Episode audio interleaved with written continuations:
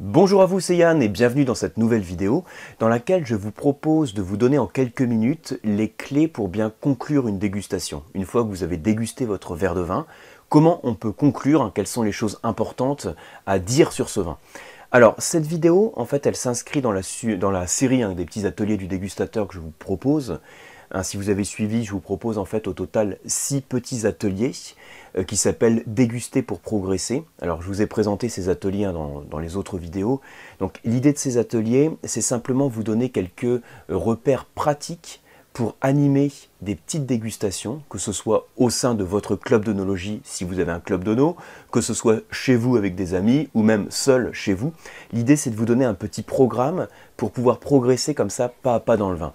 Alors ça c'est là. C'est le 4e atelier. Je vous avais proposé dans le 1er atelier quelques exercices autour de bouteilles avec différentes saveurs. On parlait du sucre, de l'acidité, pour voir en fait les sensations gustatives qui sont liées à ces saveurs qu'on va retrouver dans le vin. Et dans les ateliers 2 et 3, on avait parlé des profils gustatifs, des sensations en bouche, quand on déguste du blanc et ensuite quand on déguste du rouge.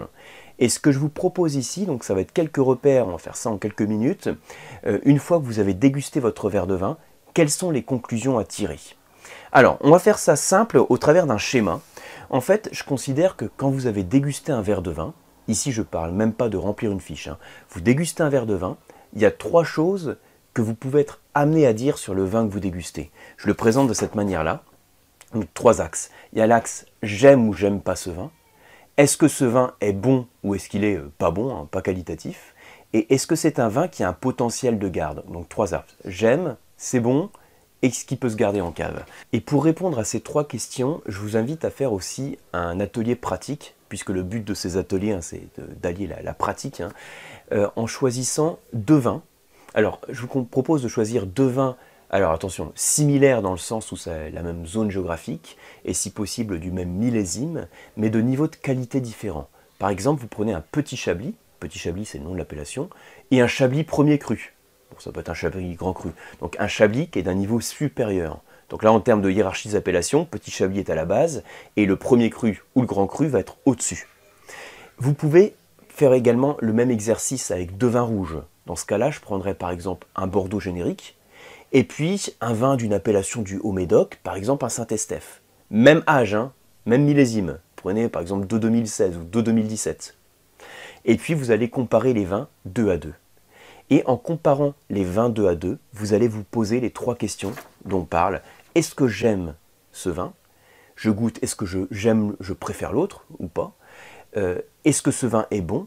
Est-ce que l'autre vin que je compare 2 à 2 me semble meilleur?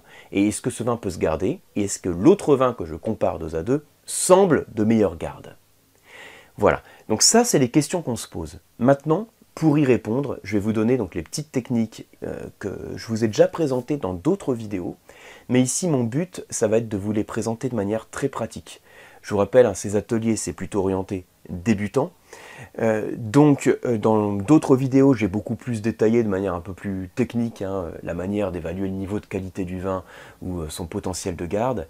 Ici, je vais simplement vous donner des acronymes et les repères clés à avoir en tête. Alors, 3 axes. J'aime, est-ce que c'est bon, est-ce que ça peut se garder? Le premier point, est-ce que vous aimez ou est-ce que vous n'aimez pas ce vin? Il n'y a pas de méthode pour conclure là-dessus, ça dépend simplement de votre palais, de l'appréciation personnelle, de votre ressenti au moment de la dégustation du vin. Et même si vous trouvez que vous êtes paumé dans la dégustation, vous avez du mal avec les arômes, vous avez tous un palais et un nez, un sens olfactif et un sens gustatif, et c'est tout ce qu'il vous faut pour savoir si vous aimez ou pas. Donc ça, c'est à vous de conclure là-dessus, chacun a des goûts différents. Bon. Si je veux évaluer le niveau de qualité du vin, il y a plusieurs critères de qualité à passer en revue. Dans le WSET, on parle de hélique. Moi, parfois, je change un petit peu l'acronyme. Ici, je vais vous donner l'acronyme CIEL, qui m'a été inspiré par un des dégustateurs qui regarde la chaîne, que je remercie, Philippe, parce que c'est vrai que c'est un acronyme qui est plus facile à retenir. Donc, quand vous avez un vin qui répond à chacune de ces lettres, à chacun de ces critères, que je vais vous redonner tout de suite, ça veut dire qu'il sera d'un bon niveau de qualité. Niveau de qualité excellent. Et moins il a de critères, et puis, donc, plus il va descendre en fait sur le niveau de qualité. Donc ces critères sont les suivants, je vous les montre ici. On parle donc de complexité, je regarde en même temps, complexe. Vous avez le niveau d'intensité, tout ça c'est ce qui s'évalue au nez, et ensuite d'autres éléments qui vont s'évaluer en bouche, donc notamment la longueur en bouche et l'équilibre. Donc ça fait C, I, E, L comme ciel. Alors, qu'est-ce que c'est que la complexité? Qu'est-ce que c'est que l'intensité, la longueur en bouche? J'en ai parlé dans d'autres vidéos. Ici, je pars du principe que vous regardez cet atelier pour une mise en pratique simple et rapide avec votre groupe de dégustateurs ou bien de chez vous. Donc, je vous représente ça de manière très simplifiée, mais c'est le but de cette vidéo, de faire de manière des repères clairs, simplifiés. Complexe, qu'est-ce que ça veut dire? Ça veut dire qu'il sent beaucoup d'arômes de familles différentes. Voilà. Parfois, moi, je donne le repère. Au moins 10 arômes différents de 3 familles, on peut donner ce repère-là, mais en tout cas, c'est-à-dire que quand vous sentez votre verre de vin, vous dites, ça sent pas seulement la pomme verte ou le pamplemousse, par exemple, mais au-delà de cette pomme verte, ce pamplemousse, que je peux avoir sur mon petit chablis, je vais retrouver en plus, comme sur mon chablis premier cru, par exemple, des notes de pommes qui vont être aussi plus mûres, des notes lactées, de crème, éventuellement quelques notes de noisettes, d'amandes, donc j'ai des familles différentes, qui me font pencher vers une plus grande complexité. Ensuite, lequel des deux est le plus intense? Donc là, l'intensité, c'est on rapproche le verre du nez, et il y a un moment où on commence à percevoir beaucoup d'arômes. J'avais fait une vidéo spécifique à ça, pour vous donner un repère clair. Quand vous approchez le verre, si vous arrivez au niveau du menton et que vous commencez à percevoir des arômes, on arrive sur des vins qui ont une certaine intensité. Là encore, je simplifie volontairement.